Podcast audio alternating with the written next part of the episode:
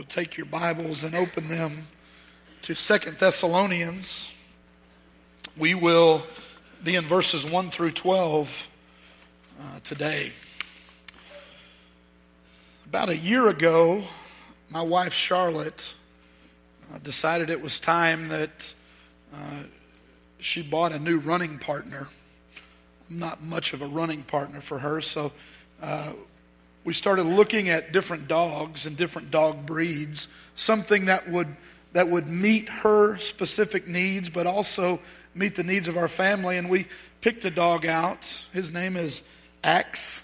I, I thought about actually bringing him today, but uh, uh, I didn't think that would go very well. But Axe is a is a tremendous dog. He can run for miles and miles. He's a good protection dog, and he's a he's a good family dog for our particular family. Uh, that's a family of mainly boys. And um, one thing about Axe that you will notice if you're around him very long is that he has an incredible motor. Okay, he does not easily tire. He has a lot of drive. I think veterinarians say that he's a high drive dog. Um, he's, a, he's of the working class, uh, and so he is ready to work at 4.30 in the morning every morning. He's ready to go to work.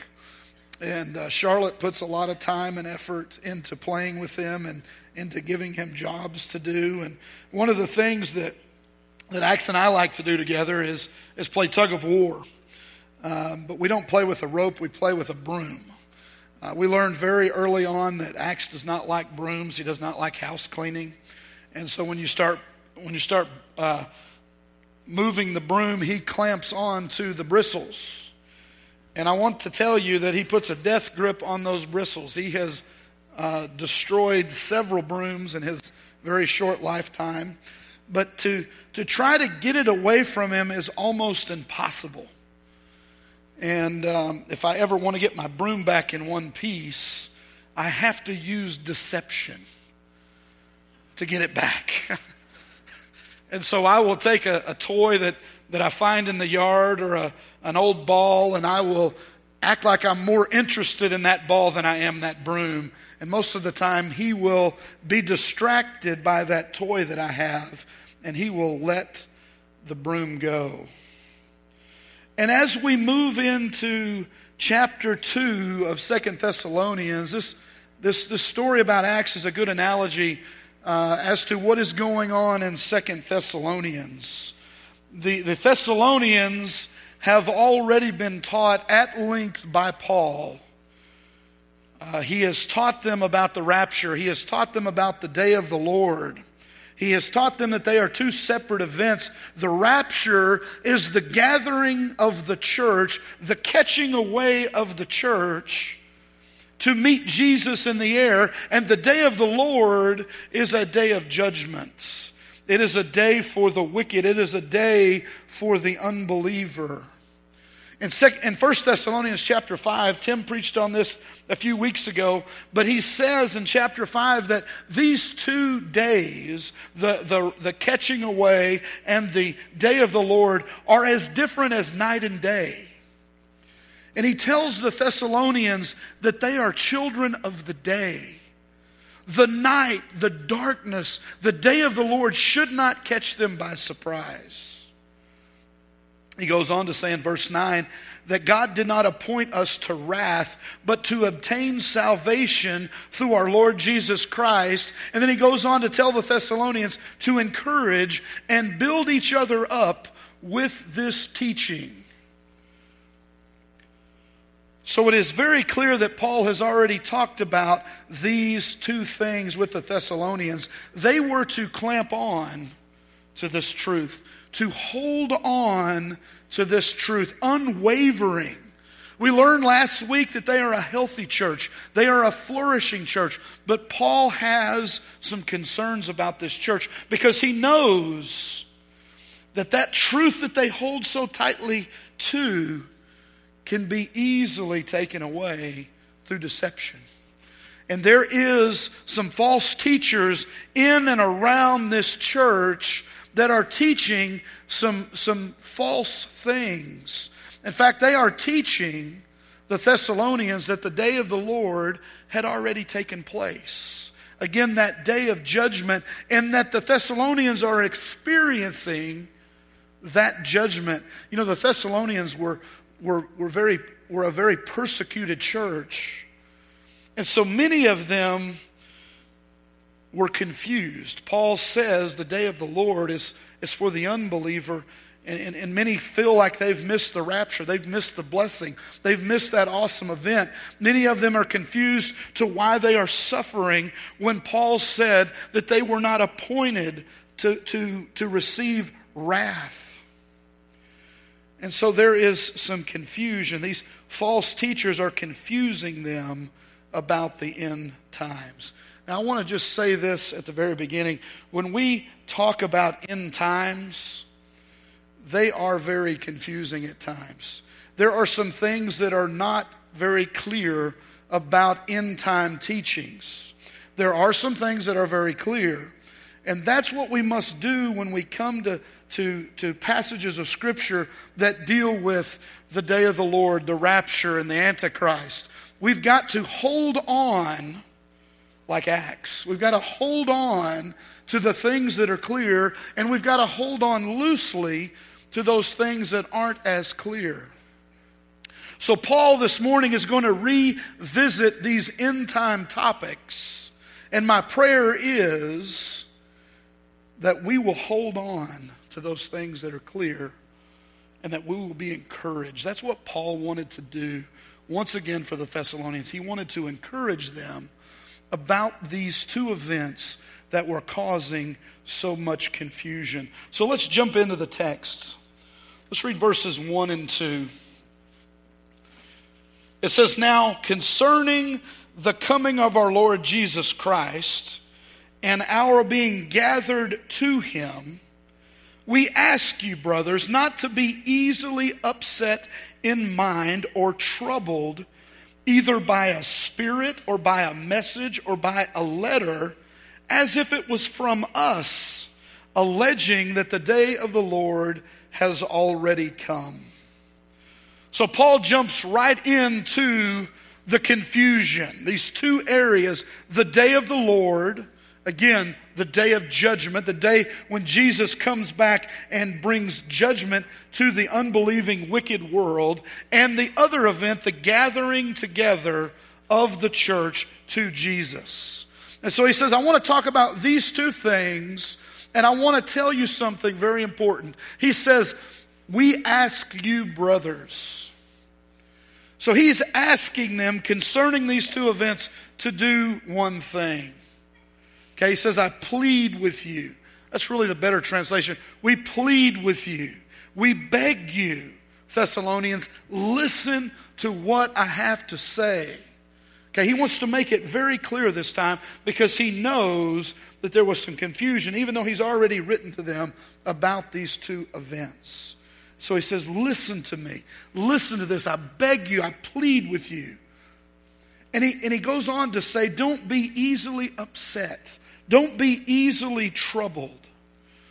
If you've got the New King James, I think it's probably the best translation of the word here. It says, Do not be soon shaken. Okay?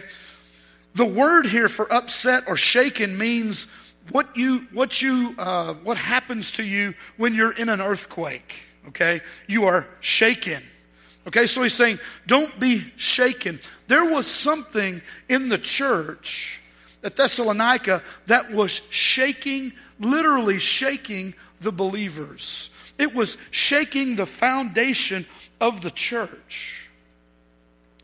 Now, I want you to understand another thing about end times. End time teaching is considered secondary teaching. I don't know if you know that, but in Scripture, there is primary teaching and there is secondary teaching. Primary teaching would be the doctrine of salvation or who is God, who is Jesus, who is the Holy Spirit. Those are primary teachings that we cannot get wrong. When it comes to end time issues, they are secondary. They do not, uh, it does not matter what you believe about end times uh, as far as your salvation is concerned. But I want to tell you this that there is something serious going on many times a church can take a secondary issue and it can become a primary cause of trouble in that church. Okay, it can be most damaging. And so we've got to be careful even with, with, with secondary beliefs because they can even begin to influence how we believe about primary issues. Now, let me give you an example. The Thessalonians have been taught already in chapter or in, in 1 Thessalonians, they've already been taught that the day of the Lord is not for them. They are children of the day. Now there's a false teacher that's going around saying, You are in the day of the Lord. You are in the judgment time of God. So if I'm a, I'm a Thessalonian, I'm going, huh, something was told to me in First Thessalonians, and now I'm being told something different. Is God a liar? Okay, is God a liar? Well, we know that Scripture says God is not a liar, but you see how you can begin to even question God. Is He a liar? There, there also may be some that are thinking, well, maybe I'm not saved. Maybe I missed the rapture. Maybe I'm in this day of judgment because I, I really wasn't saved, or maybe I've lost my salvation.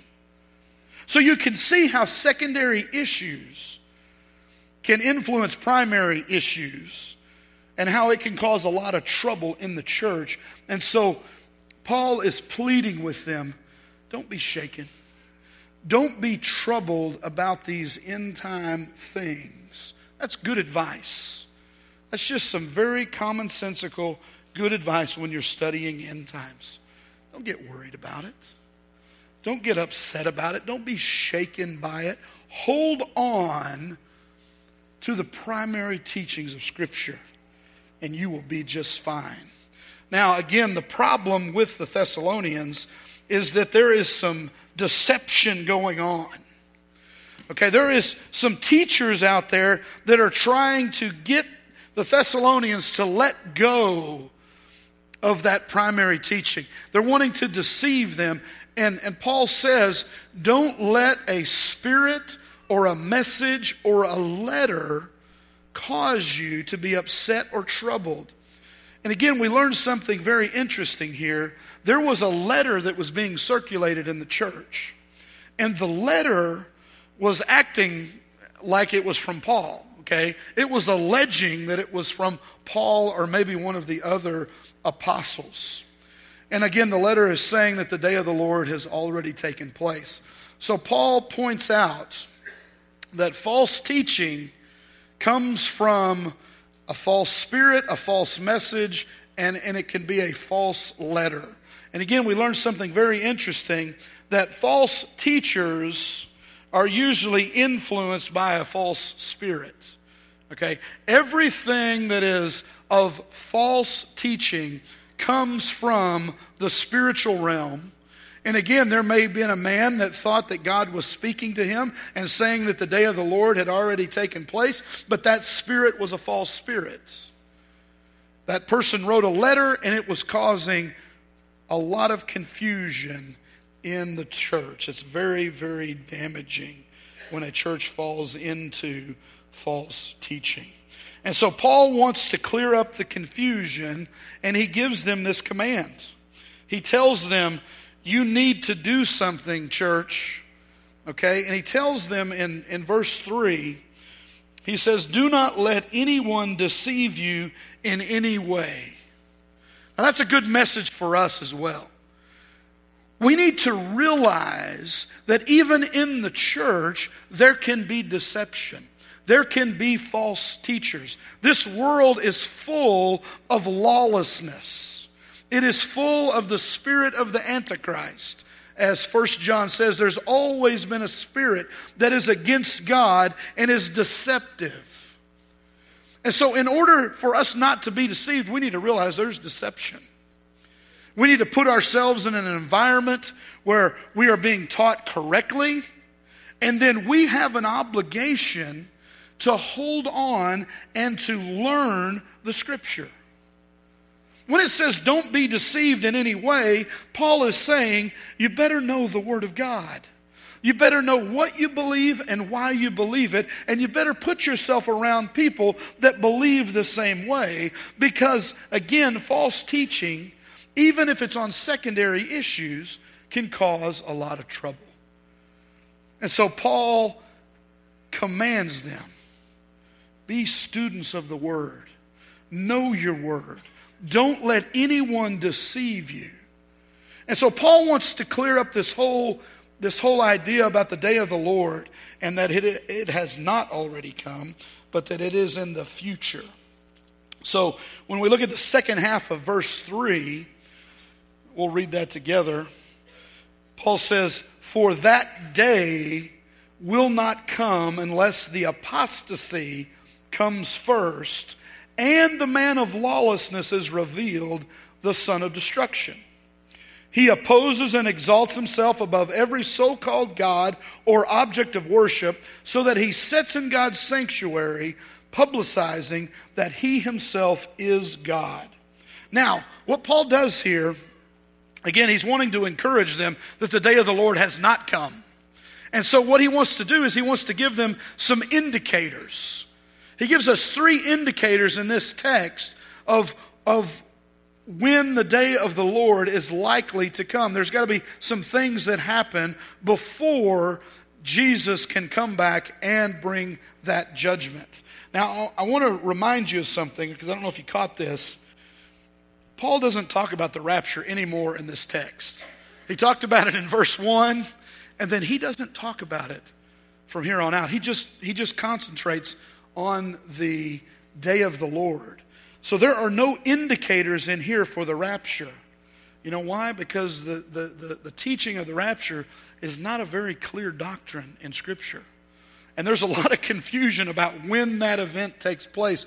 The Orthodox view has always been that it does take place before the day of the Lord, but we don't know at what point.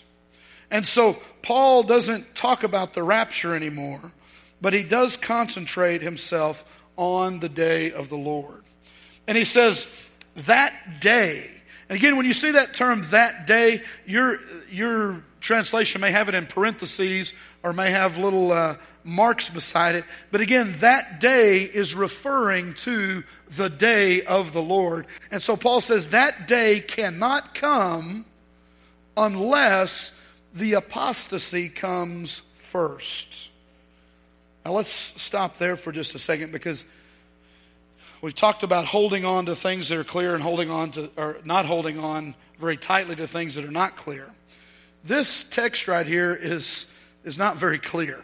Okay, I'm just going to tell you that on the outset. There's actually three interpretations that you could have about what this apostasy is. I'm going to share all three, and I'll tell you where I land personally, but um, but I think it's good to know what these three are. Now, some believe that this apostasy means that there will be people in the end times, church members, people that are of the faith that actually fall away from the faith. They lose their salvation. The word apostasy, one of the definitions means to fall away. And there are some that believe that in the end times, real believers will actually lose their salvation, and that will be an indicator that the day of the Lord is soon. Now, I don't hold to that view. This church does not hold to that view. We do not believe that a person that is truly saved can lose their salvation. Okay, so I, I, I, don't really like that one. But there's also another definition of the word apostasy, and that is departure, that it means departure. Now, there are some that believe that this is talking about the rapture. That when it says the apostasy, it's talking about the departure, the departure of the church to meet Christ in the air. And even though I hold to that view, uh, I don't think that that is a good view to hold in the text. Um, many of your translations uh, will say something like this the, the day cannot come until the rebellion comes. The word apostasy, its most basic meaning, means to rebel or to revolt. Okay? I think that's the best translation. Again, you may disagree, but again, it's not very clear throughout Scripture what exactly this apostasy is. But we have seen in Scripture before uh, worldwide rebellion. Okay? If you think about Genesis chapter 6, the world was completely wicked, and God destroyed the world except for Noah and his family with water after that disaster, God promised not to destroy the world again with water, but we know that there are several scriptures that talk about Him coming back and destroying the world with the sword of His mouth and with His blazing glory. Okay? So I think it's a pretty good idea that there will be a worldwide rebellion before Christ returns in Matthew chapter 24 and verse 21, Jesus says that at that time there will be a great tribulation, the kind that has not taken place from the beginning of the world until now and will never again. So Jesus speaks in Matthew 24 of a day that's coming that's not going to be like anything that we've ever seen, not even in the days of Noah. There will be a rebellion. So, that's the first indicator of the day of the Lord, this apostasy or this rebellion that's going to come. Now, the second indicator, it says, The day of the Lord cannot come until the man of lawlessness, the son of destruction, is revealed. Okay? So we, we see this term, uh, man of lawlessness. Now, we've seen this before in, in, in the book of Daniel. It talks about a future antichrist that will be called the man of lawlessness. And this, again, this son of destruction has the idea that he was born for one purpose, and that is to destroy. And so, most believe that this is speaking of a future Antichrist. Now, First John tells us that there has always been a spirit of the Antichrist present in our world. The word anti in the Greek means against. So there has always been a, a, a spirit that opposes God, opposes his Christ. John, First John also tells us that there have been many antichrists. There have been many men, physical men, that have embodied this anti God, anti Christ uh, idea. Now, in, in Daniel chapter 8, um, I've been, I've been teaching through Daniel chapter, or the whole book of Daniel this, this semester. In Daniel chapter 8, uh, we learn about a guy, a Greek general named Antiochus Epiphanes. And his name means Antiochus the Great, God manifests. And many people believe that, that he is a good picture of an Antichrist. He's like a prototype. He was the first uh, model, if you will, of the Antichrist. And, and this prototype is called the little horn. Okay, that's a, that's a term that is used synonymously with the Antichrist. And so we see that this prototype is called the little horn. But then we also know that in the future there is coming a son of destruction, a man of lawlessness, and a little horn uh, who will be the future and the worst version of the Antichrist. So all of the other Antichrists added up together uh, will be this final Antichrist. And it says the day of the Lord cannot come until the Antichrist is revealed. Now, the first question that, that I would ask if I was in the church, I would say, well, how do we know him from the other Antichrist? There's been a lot of people throughout the years that, that have thought the Antichrist was living, okay? Uh, all of the Caesars, many of the, the Jews in, in, in around 70 AD thought that there was an Antichrist. Even in our generation, even in our time, Stalin and Hitler, these guys looked like Antichrists.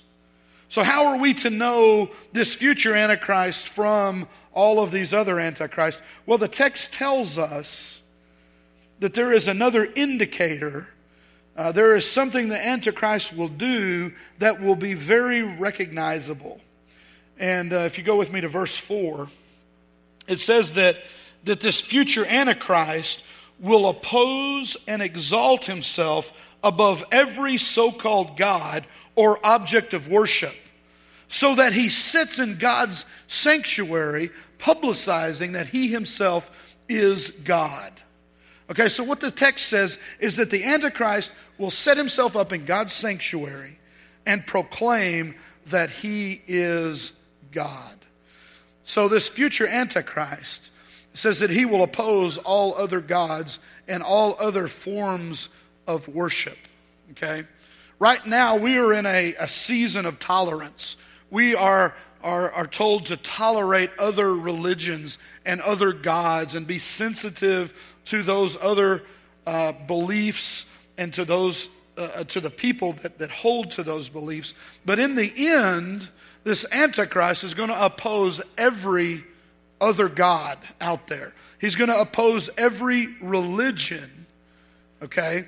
And then it says something really interesting. It says that he will sit in God's sanctuary, publicizing that he himself is God. Now, when you see that term, God's sanctuary, it's talking about the temple of God, okay? That's talking about God's temple. Now, right now, as we speak, there is no temple uh, to speak of. There is a mosque where the temple grounds are. And so there must be a rebuilding of the temple before this can take place. And there is several prophecies that talk about in the end times the temple being rebuilt. Okay? So, this Antichrist, one of those indicators that the day of the Lord is near, is that he will set himself up in the temple of God, the temple where God's presence is supposed to be. He's going to set himself up there and he's going to proclaim, I'm God.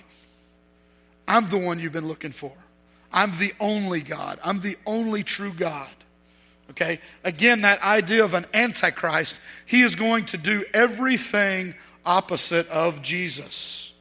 Okay? He's going to be the anti Jesus. He's going to set himself up in the temple and proclaim that he is God. Now, have we ever seen this teaching before? The answer is yes. You see it very clearly in Daniel. But in Matthew chapter 24, Jesus speaks to this event as well. If you go to Matthew chapter 24, if you want to go with me over there, you can. Um, I do want to point out one really neat thing. In, in 24, verses 1 and 2, Jesus predicts that the temple will be destroyed. Okay? When Jesus lived, okay, when he lived, there was a temple. And he predicts in Matthew 24 that that temple will be completely destroyed. Okay? But then when you get into verse 15, he talks about a rebuilt temple. Listen to what it says in verse 15. It says, So when you see the abomination that causes desolation, spoken of by the prophet Daniel, standing in the holy place, let the reader understand. Jesus says something really amazing here. He says, You know what? You remember all that stuff Daniel said about the abomination of desolation? You remember what he spoke? That's going to come true. And Jesus is talking to Judeans in this text, and he says, When you see it, when you see this abomination, and what does he say? He says, standing in the holy place. Again, that holy place is a reference to the temple. When you see the Antichrist, he is an abomination, he is a desolation. When you see him standing, let the reader understand. Jesus is saying, you ought to be able to understand what this is. Okay? This is the future Antichrist standing in a rebuilt temple proclaiming he is God. It is an indicator that the day of the Lord is soon to come. And so Jesus tells those people in verse 16, he says, All of those in Judea, you better flee to the mountains. That's how bad the Antichrist is. Flee to the mountains. If you're on your housetop, don't come down and, and pack. You need to leave now. If you're out in your field, don't go back to your home. Leave now. And then he goes on to say that this will be the great tribulation, and it has never taken place before, and it will never take place again. The rebellion is going to bring forth an antichrist, and this antichrist is going to be the real deal. And it's going to be a terrible time. It is going to be a great tribulation. And it says in verse 22 if those days were not cut short, no one would survive. That's how bad it is going to be in this tribulation. Now, immediately after Jesus talks about the tribulation, he talks about his coming in judgment. In verse 29, he says, Immediately after the tribulation of those days, the sun will be darkened, the moon will not shed light, the stars will fall from the sky, the celestial powers will be shaken, and the sun, the sign of the Son of Man, will appear in the sky, and immediately after that, Jesus will return. That's what it says in Daniel, that's what it says in Thessalonians. That there will be an Antichrist, and then shortly after, there will be the day of the Lord, the coming of our Lord Jesus Christ. And Paul wants to encourage them that they are not in this time. There are some indicators that the day of the Lord, uh, for the day of the Lord. And so that's what he says to them. And in verse 5, he emphasizes what he's already taught. He says, Don't you remember that when I was with you, I told you about this? So the Thessalonians have had two letters. They've also had Paul present with them, teaching them about the day of the Lord and the rapture. So he tells us that there are some indicators. Again, some of them are more clear than others, okay? But we can hold on to that. And really, what he's telling the Thessalonians is the day of the Lord has not come, okay? The day of the Lord has not come. And then he's going to encourage them further in the rest of the text. Let's go to verse 6 together. Paul says, You know what currently restrains him. So he basically says, You know something. You should know something. When you see that text, Paul is assuming that the, that the reader knows what he's talking about. And he says, There is something that restrains the Antichrist. There has, there has been something since, since the very beginning that has restrained evil from becoming full blown evil. And then it says, You know what currently restrains him, so that he will be revealed in his time. For the mystery of lawlessness is already at work, but the one now restraining will do so until he is out of the way, and then the lawlessness, the lawless one will be revealed. Okay? This text right here is, is great encouragement. It's great encouragement for us, it's great encouragement for the Thessalonians. Because when we think of the Great Tribulation, we think of the world being out of control. Okay? There's nothing that is in control, it's all just chaos. But I want you to know that even in the Great Tribulation, God is still in control.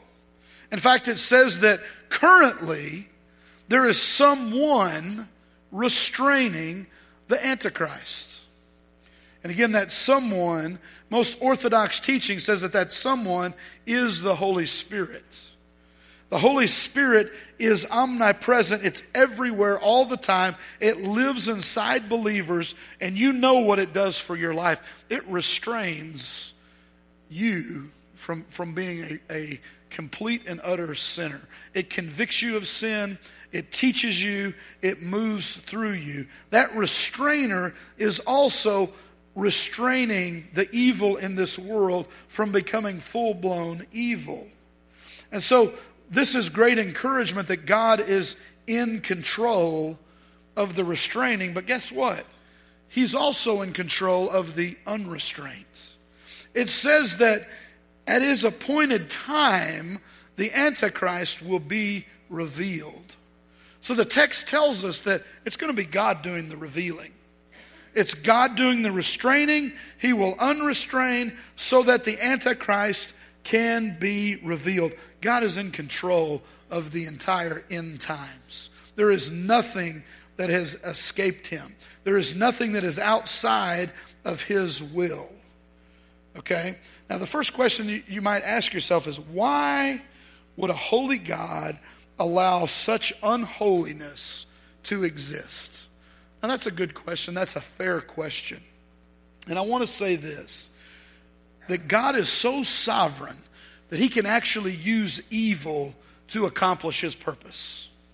That's how sovereign God is. In our study in Daniel, we have been learning that God uses pagan, ungodly nations to do his bidding. Okay? And so God can even use in the end times, he can use the Antichrist and he can use the spiritual forces of evil to accomplish his purpose. God uses evil to discipline his children. He's done it for a long time with the nation of Israel. He does it even in our life.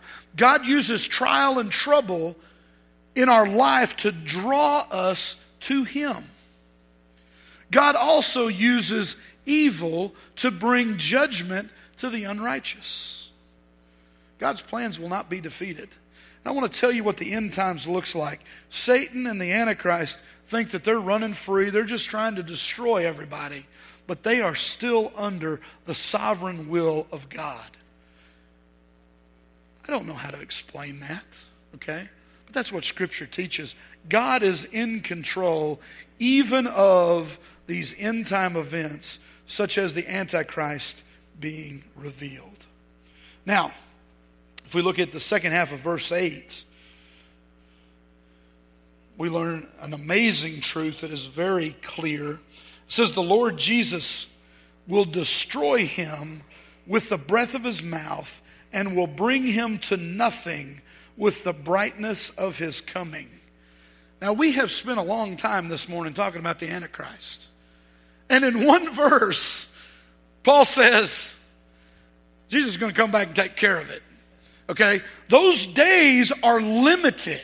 If they were unlimited, Jesus said, everyone will be destroyed, but God is in control of the timetable, and He will not let the Antichrist run wild.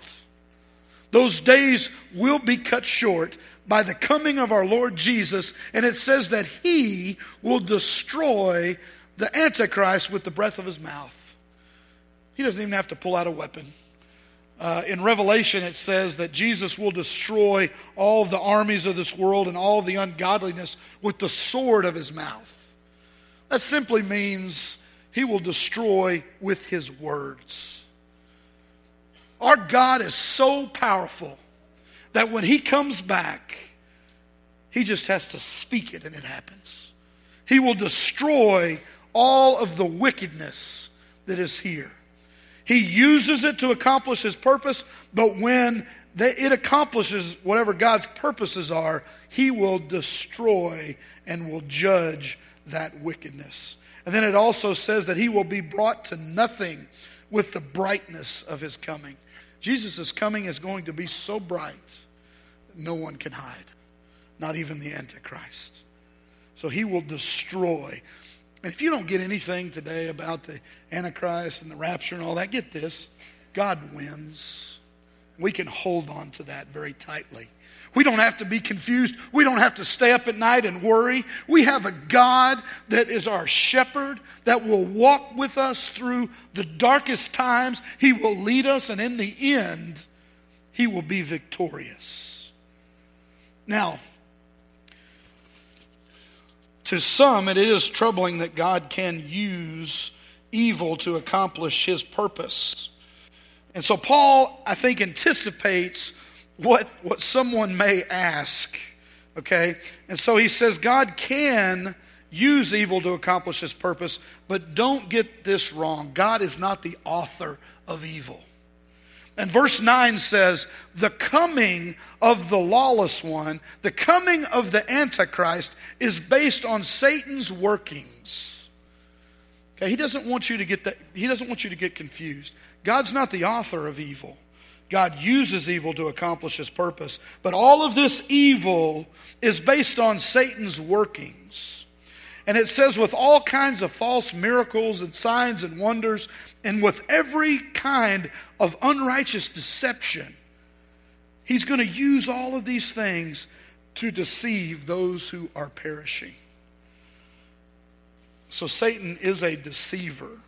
That's what he's trying to do. He knows his end, but he is out to destroy as many people as possible. He's out to deceive as many as he can.